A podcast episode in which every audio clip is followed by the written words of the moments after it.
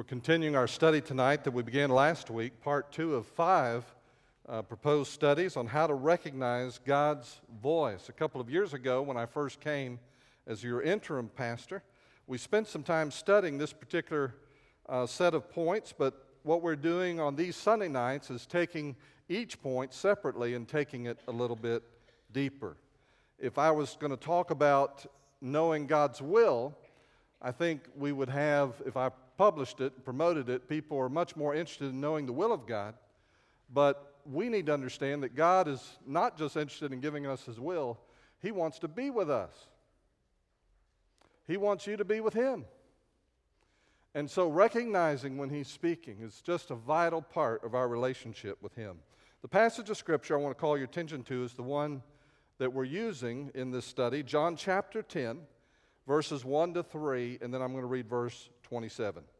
The Bible says, this is Jesus speaking, Most assuredly I say to you, he who does not enter the sheepfold by the door, but climbs up by some other way, the same as a thief and a robber. But he who enters by the door is the shepherd of the sheep. To him the doorkeeper opens, and the sheep hear his voice, and he calls his own sheep by name and leads them out. And then in verse 27, he said, My sheep hear my voice, and I know them, and they follow me. And in context, what Jesus is describing was a picture that was very common and well understood to his hearers. That was of a shepherd who cared for sheep, and he spent all of his days, all of his time with those sheep, and they followed him.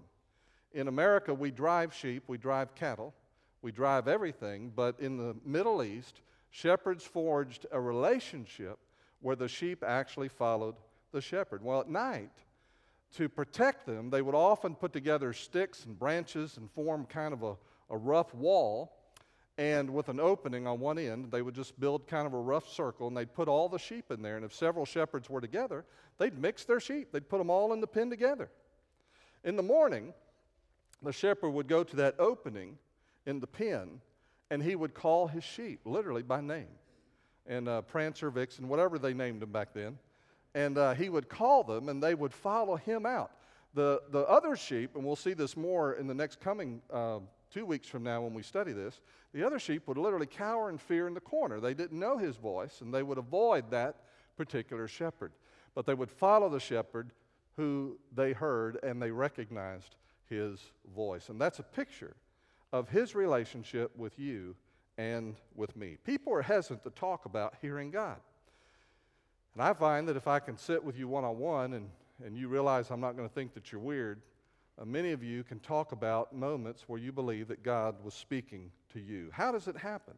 It just seems a little odd. Comedian Lily Tomlin once said, Why is it that when we speak to God, when we speak to God, we're said to be praying, but when God speaks to us, we are said to be schizophrenic? And I think that's a little bit why we're hesitant to talk about hearing God. We say that you can have a personal relationship with Jesus, but what does that mean? I'm afraid for too many people, a personal relationship with Jesus means I have some kind of heavenly bank account that I can draw on when, it, when I die. And because of what is kept for me in heaven, my salvation, when I die, I go to be with Jesus. And, and my relationship with Him is, is uh, formal. Uh, and it's like a transaction. I trusted him, he gives me salvation. But doesn't it stand to reason when you and I look in Scripture that a personal relationship with Jesus should be much more personal than that? In John 15 15, Jesus called us friends.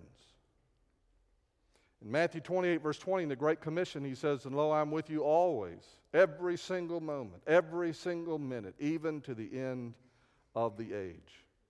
And so the Lord Jesus says his presence is available to you and me. And I have this privilege of knowing him intimately.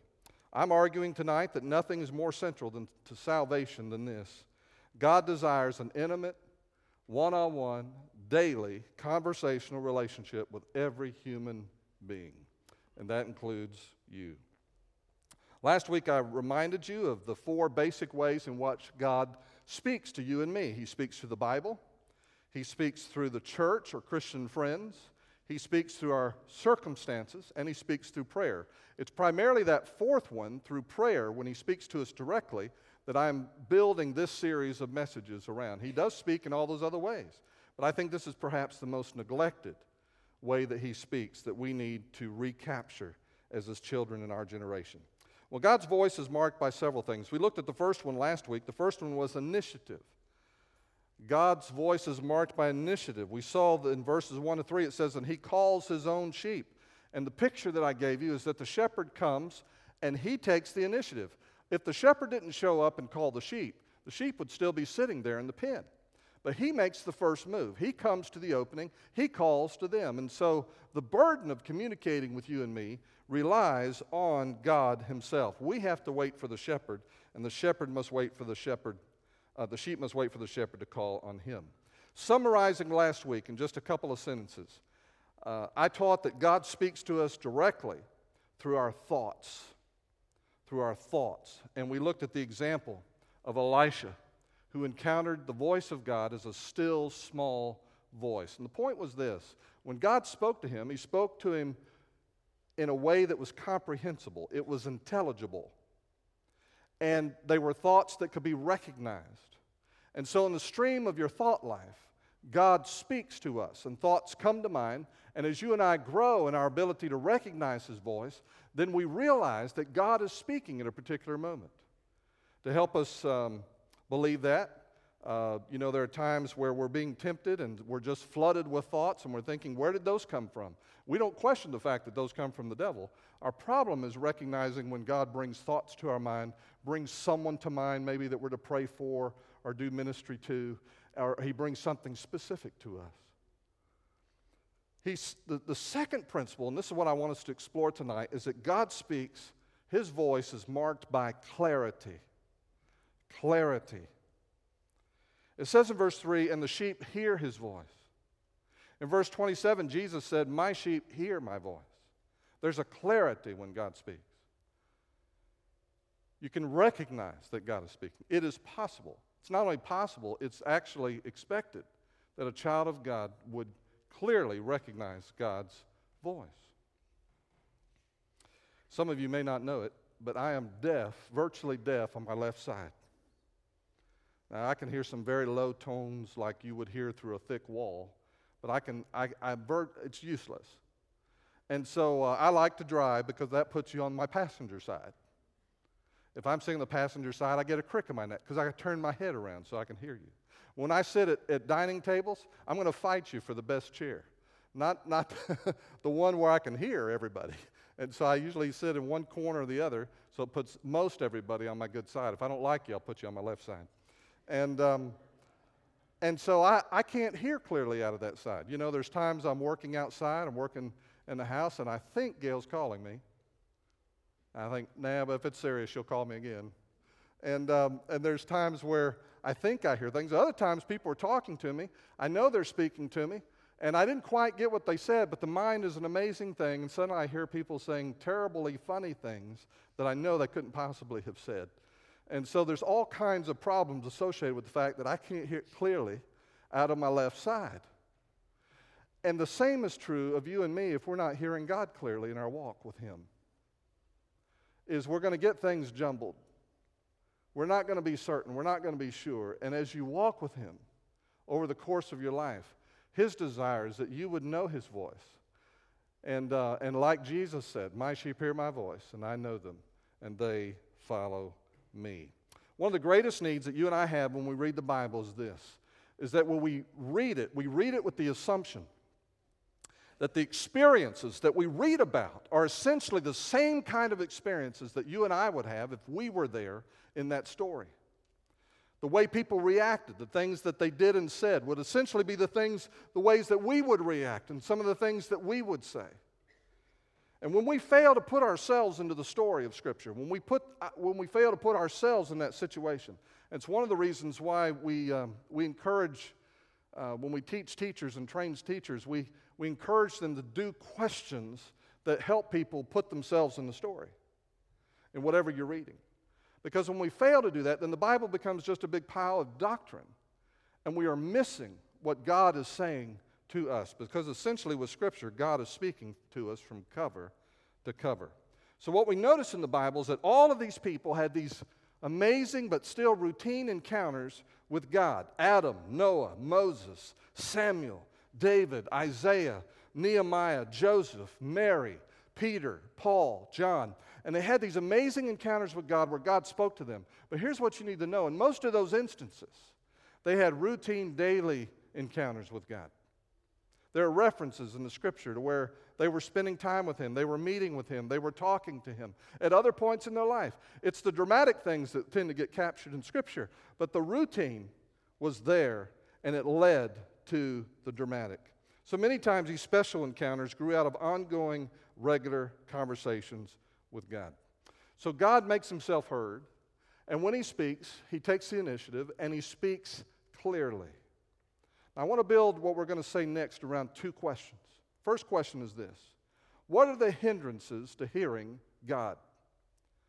Because just like your pastor who's deaf on one side, there are things that can block your hearing of God's voice.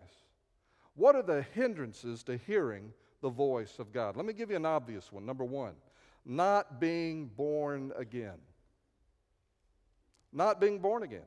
One of the reasons you will not hear the voice of God is if you've never been born again. In John chapter 8, verse 47, Jesus said, He who is of God hears God's words, therefore you do not hear because you are not of God. The people that weren't responding to him, that didn't recognize that what he was saying was from God himself, were people that didn't know him. They had never been born again. You see, without Christ, the Bible tells us that you have a body, a soul, and a spirit. Without Christ, your spirit, that part of you that has contact with the spiritual realm, that part of you that can communicate with God, without Christ, your spirit is dead. Meaning it's not functioning like it should. It is, it is separated from God. And so you are at a disadvantage when it comes to talking about hearing God. And uh, can God speak to a person that doesn't know God? Well, sure, He can. Sure, He can. He can reveal Himself any way He chooses to. But we're talking about routine, day in, daily conversation with God Himself. And one of the reasons you may not hear His voice is if you aren't saved. In 1 Corinthians chapter 2, verse 14, the Apostle Paul says, But the natural man does not receive the things of the Spirit of God, for they are foolishness to him, nor can he know them because they are spiritually discerned. So without the Holy Spirit, you can read the Bible all day long. It's just going to bore you to tears. Without the Holy Spirit, you can pray all day long, and you're not going to hear what you're desperate to hear apart from the help of the Holy Spirit. Now, when a person puts their trust in Jesus Christ for salvation, the Bible tells us that one of the things that happens is that person is reborn. Their spirit is regenerated. They are made new. And in fact, as we study further in Scripture, what we learn is that the Holy Spirit comes to live inside of us and literally merges with our spirit, and we become one spirit with God. And so, and so we can receive at that point the things of God because the very Spirit of God is wired in to who we are as a human being. So, one of the reasons you may not hear God is you're missing the equipment you need to hear Him. You don't have a tuner. Uh, right now, in this auditorium, uh, there are still digital broadcasts of major television stations. There are digital radio stations, there's satellite radio, and there's analog radio that are all sending signals all over this room right now. There's probably some sorry country song that's playing right now. And there's probably some good old rock and roll song that's playing right now. I don't know. And, and all of that's going on, but you and I are oblivious to it. Why? Because we don't have a tuner. I can't connect with what is being communicated. I, I, I can't do it. But with the Holy Spirit, you can. Church membership is not enough. You must be born again. Well, there's a second reason you may not be able to hear God not being obedient to what you know. Not being obedient to what you know. We know that from cover to cover, God is speaking to you and me through His Word. And when we read something clearly and we fail to obey it, we reject it, we refuse to apply it to our life, then we are hurting our capacity to hear God. Let me give you a couple of statements. Here's one application sharpens your recognition of God's thoughts. When God brings his thoughts to your mind, if you have a history of applying and saying, Yes, Lord, when God speaks to you, application, application becomes a pathway to further hearing God. Hebrews chapter 5, verses 12 to 14 says this For though by this time you ought to be teachers, you need someone to teach you again. And then later he says, You have come to need milk and not solid food. Now, why, why are they in this situation? He says, Solid food belongs to those who are full age, that is, those who by reason of use have their senses exercised to discern both good and evil. So, my inner alertness to his voice, my sensitivity to what God is leading me to that is good or, or guarding me against that is bad, is refined by my response to his word. The more I apply his truth, the more I am able to receive truth. And that's why some people can be a Christian for six months and absolutely blow your socks off with their devotion to God and what they're hearing and how they're learning and how they're growing. And someone else can know Christ for 60 years and they're still a baby. They're still a spiritual baby because they have not applied what they have learned to their daily life. So, application sharpens your recognition of God's thoughts. Here's a second principle obedience opens up greater levels of intimacy with God. So, when I apply truth, I can receive more truth, but obedience does more than just open up a path to more truth. Obedience allows me to get closer to God, to be more intimate with Him. Now, we've talked about this before that in principle, the Bible says in James 4 7 and 8, that if I draw near to God, He will draw near to me. Now, just think for a moment are you holy? Are you perfectly pure? Is there sin in your life? There is in mine. I mean, there's a sin nature, there's a sin monster I have to fight. Do you have one that you have to fight? And as we draw near to the Lord, guess what happens when we draw near to a holy God? It's like the lights come up in a dimly lit room. Suddenly I can see things that I didn't see before in my life. And when you and I draw near to Him, that's what happens. Well, at that moment, if I want to keep going forward, I've got to respond to what God is showing me. I've got to repent. I've got to tell Him, Lord, I'm sorry. Please forgive me. I want to be washed clean. I want that to be put away. And each time I do that, then I can step closer. And I can step closer and I can step closer. And each time I draw near to Him, He's going to light up more. He's going to grow me that way. And obedience opens up greater levels of intimacy with God. Listen to what Jesus says about this in John 14, verses 19 to 23. A little while longer, He told His disciples, and the world will see me no more, but you will see me. Now, who's He talking to? Well, of course, He's talking to the people who are listening. But who else do you believe He's talking to? Every believer in this room. said, The world won't see me. He said, But you will see me. What does that mean? He says, Because I live, you will live also. At that day, you will know I am in my Father, and you in me, and I in you. If I had time tonight, I'd draw all that out on a marker board because it really helps you understand how secure you are in Christ when you put that into a picture form. I'm in my Father, you in me, and I in you.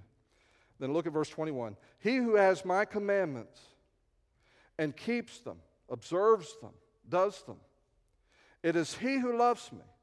And he who loves me will be loved by my Father, and I will love him. Now look at this and manifest myself to him. You see that? Let's keep reading. Judas, this is actually Thaddeus, it's not Iscariot. Judas, who is Thaddeus, said to him, Lord, how is it that you will manifest yourself to us, reveal yourself to us, and not to the world? How's that going to happen? Jesus says, verse 23 Jesus answered and said to him, If anyone loves me, he will keep my word, and my Father will love him, and we will come to him and make our home with him. Now, I don't know about you, but that's shouting kind of a verse, you know? Yeah, bring it. I want that. I mean, you can think about Jesus in a picture, you can read about him in a book, you can think about him as someone who lived thousands of years ago, or he can be someone who lives with you.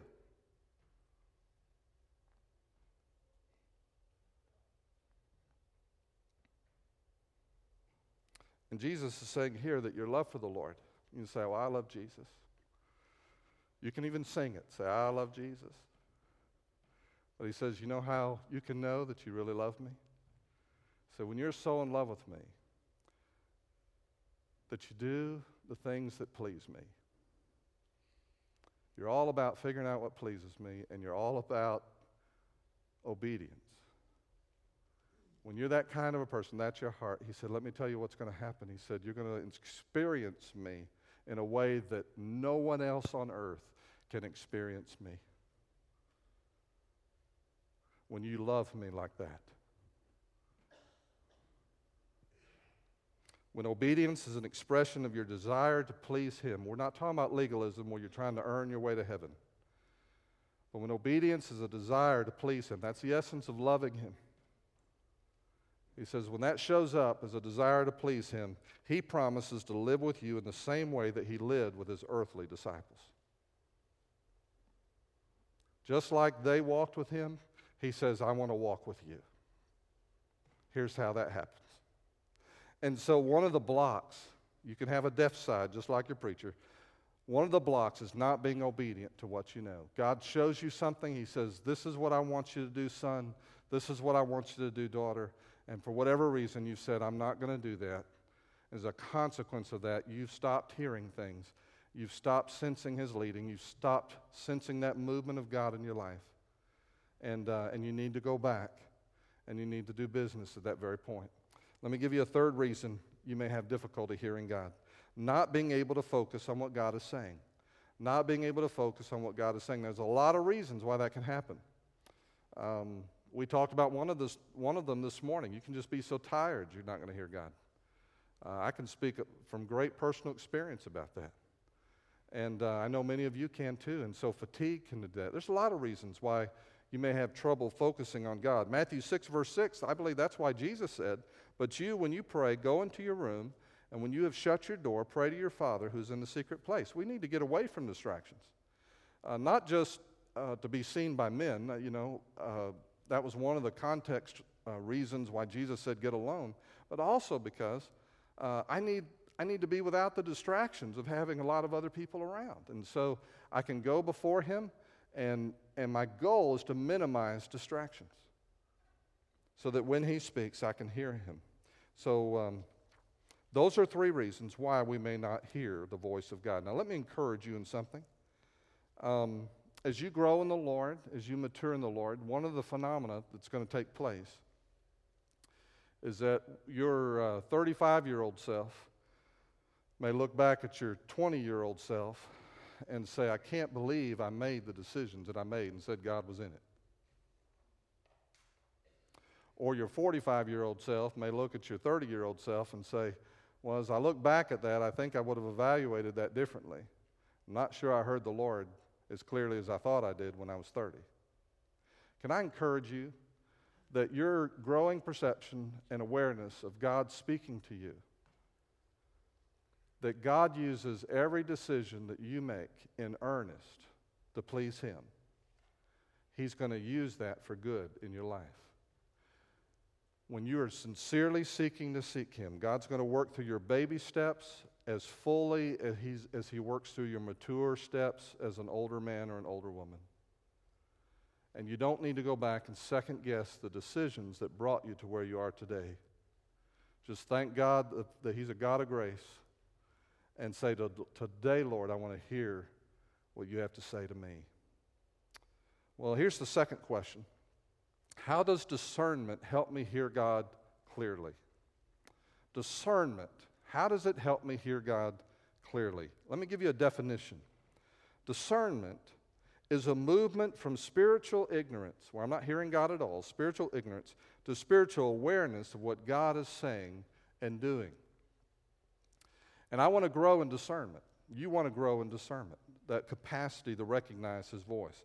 More specifically, discernment is moving from And these are almost stages that we go through as we grow in this area of hearing God.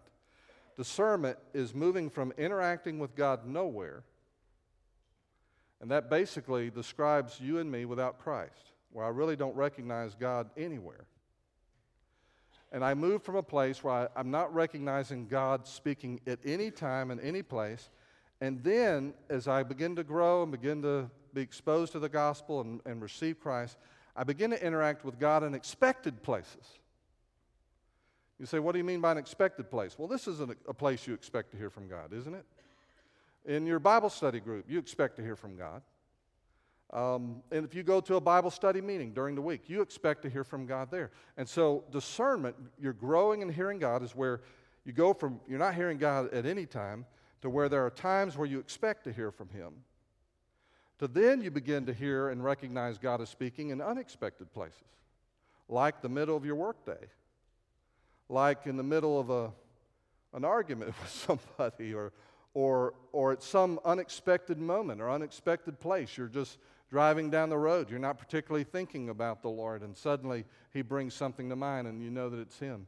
And so your discernment moves from not hearing Him anywhere to hearing Him in expected places to hearing Him in, in unexpected places and then here's where you want to go you want to go to the place where you are interacting with God everywhere.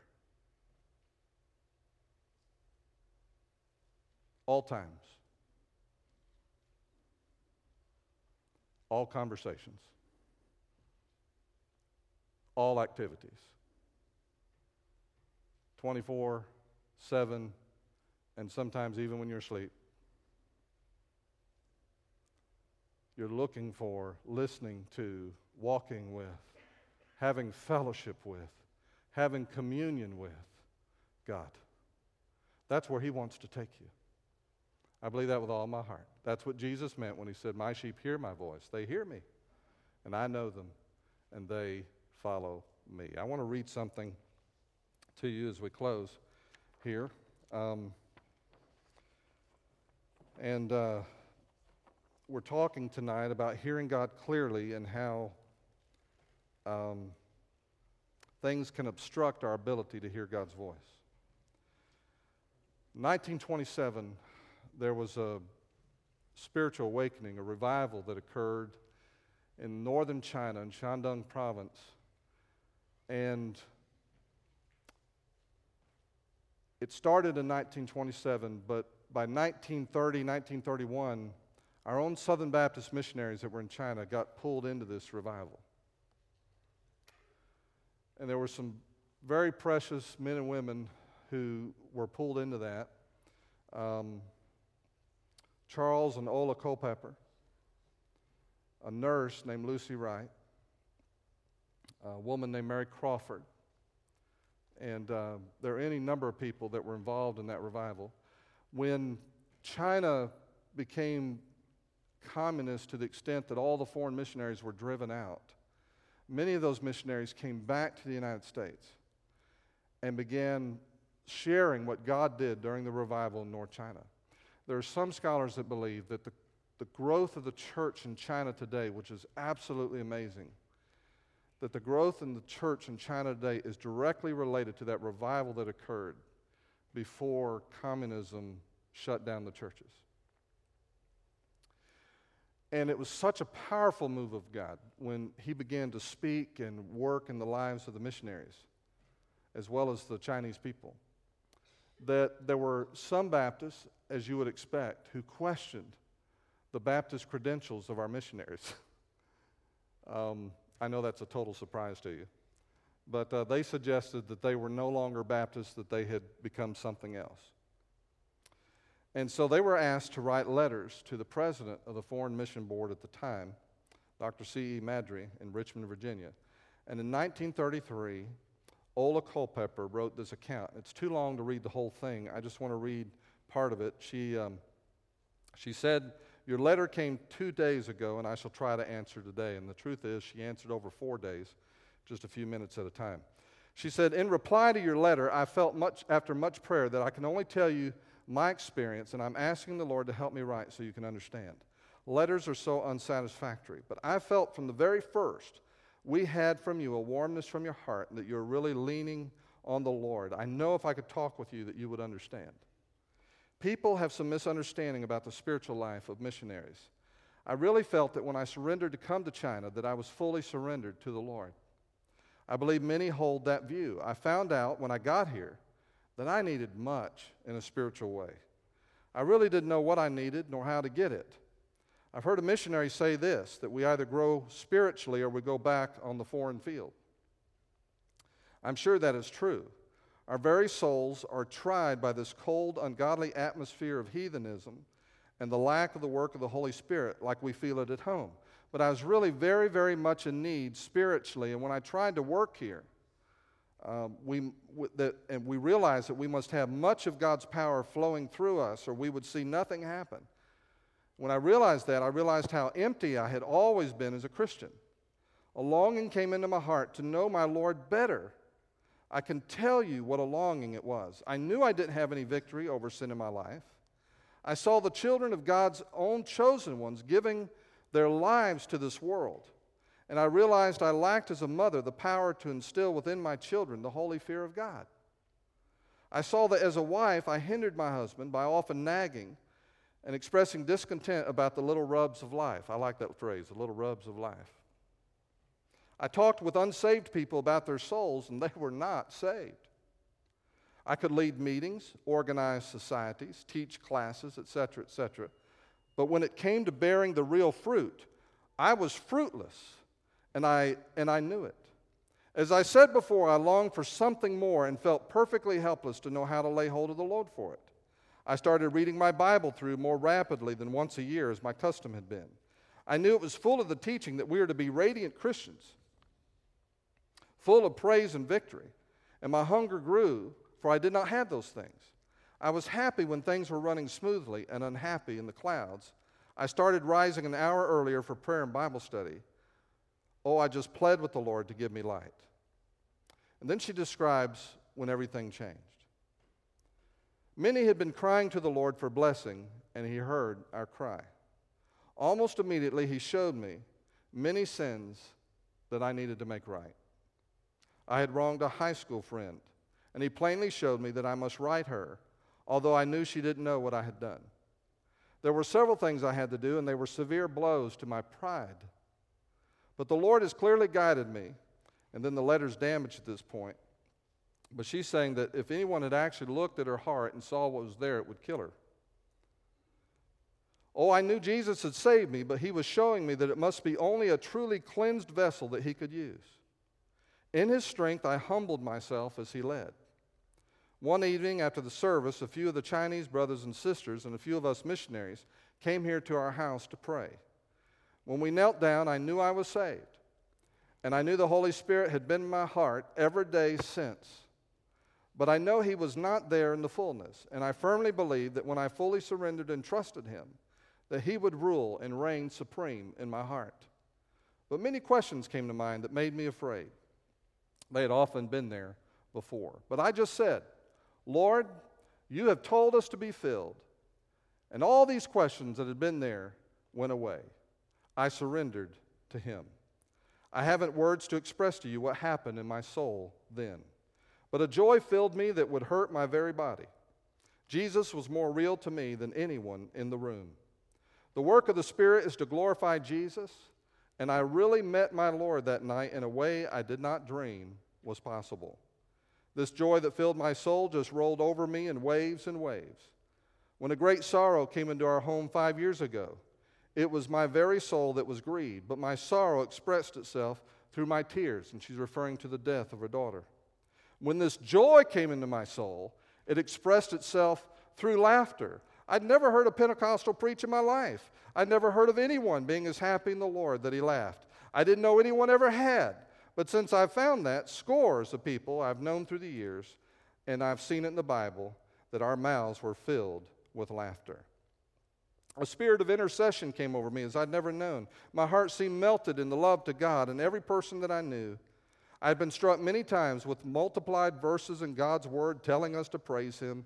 And I did praise Him partly because I wanted to, partly because I was commanded to. But that night I would have died if I couldn't have praised Him. The praise just poured out of my heart. I felt I could never praise Him enough. The very first soul I dealt with after this, I won to the Lord. And I, I wish we had more time to look at her story. But here's what I want you to know she came to realize that there were things that were blocking her capacity to know Lord, the Lord in his fullness. Jesus said that if you love me, that you'll obey me, that you'll keep my commandments. He said, when you choose to, to set your heart to please me with your whole life, he said, I'm going to come to you. I'm going to reveal myself to you. I'm going to make my home with you. I believe that's what Ola Culpepper was describing in that letter in 1931. Let me ask you to bow your heads and to close your eyes. I don't know about you, but I want to be a person whose heart is set to please the Lord. And is that your heart? That in every area of your life,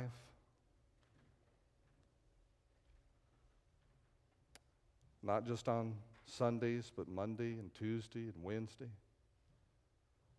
Is it your heart to please the Lord? Perhaps you already know that there's something that you're allowing into your life that needs to change, something you need to stop, something you need to put aside. Maybe He's spoken to you about doing something and you've said no. And you know He's calling you, you know He's directing you. And you know it's time to stop resisting Him. It's time to start saying yes. My brother or my sister in Christ, I can't think of anything more precious on this side of heaven to encounter the very presence of the Lord Jesus Christ and to know that He is with you as intimately as He was with His disciples when His feet walked the earth. Is that your heart cry tonight? Whatever you believe the obstacles are, would you address those this evening? Would you just tell to the Lord that you're ready to put those things down? If you feel like there's uh, confusion and you don't know what, what to do next, uh, if, if your mind is clouded and your heart is filled with doubts and you're struggling, I just want to pray for you, and I'm going to pray for you as we, before we begin. When God speaks, He doesn't speak in a way that's confusing. He's never the author of confusion. So you may be experiencing a spiritual battle, and He wants to give you liberty. He wants to set you free. And let's ask Him for that. If you're here tonight and you don't know Christ, you've never trusted Him, you've never been born again, and you know that's why you're not hearing God the way that you would like and you want to settle that issue tonight, I'm here at the front. There are other pastors here at the front. We would love to, to pray with you and help settle that question that you have. How do you need to respond to Him? Father, thank you that as you promised, you never left us as orphans on this earth. That you indeed sent your Spirit to come and dwell inside the heart of every believer, every person who's chosen Christ as their Lord and Savior. And Father, we know that while your Spirit may live in us, we may not have lived for you. And so, Lord, as we sort it out for that individual right now who knows that there are things that are blocking areas of disobedience, areas of distraction, I pray you would give them the courage tonight to lay down their pride and to deal with it with your leading and your guidance, to tear it down, to remove those barriers with your guidance and with your help. For that dear one who's ready to put their trust in Christ and who wants to be born again, we pray you would draw them. Draw them and for the one who's confused, who struggles with questions about how you speak to them and what it all means and what the next step is and what your will is and what your direction is. I pray, Father, tonight that through your Spirit, we ask it together in the name of Jesus that you would bring order out of the chaos of that dear one's mind that you would give them such clear direction for the very next step they need to take, that they would know that's from you, and you would strengthen them to take that first step of obedience. Lead them out of the darkness, lead them out of confusion. And Father, now as we respond to you as your church, would you guide us, Holy Spirit? And we ask it in Jesus' name. Amen.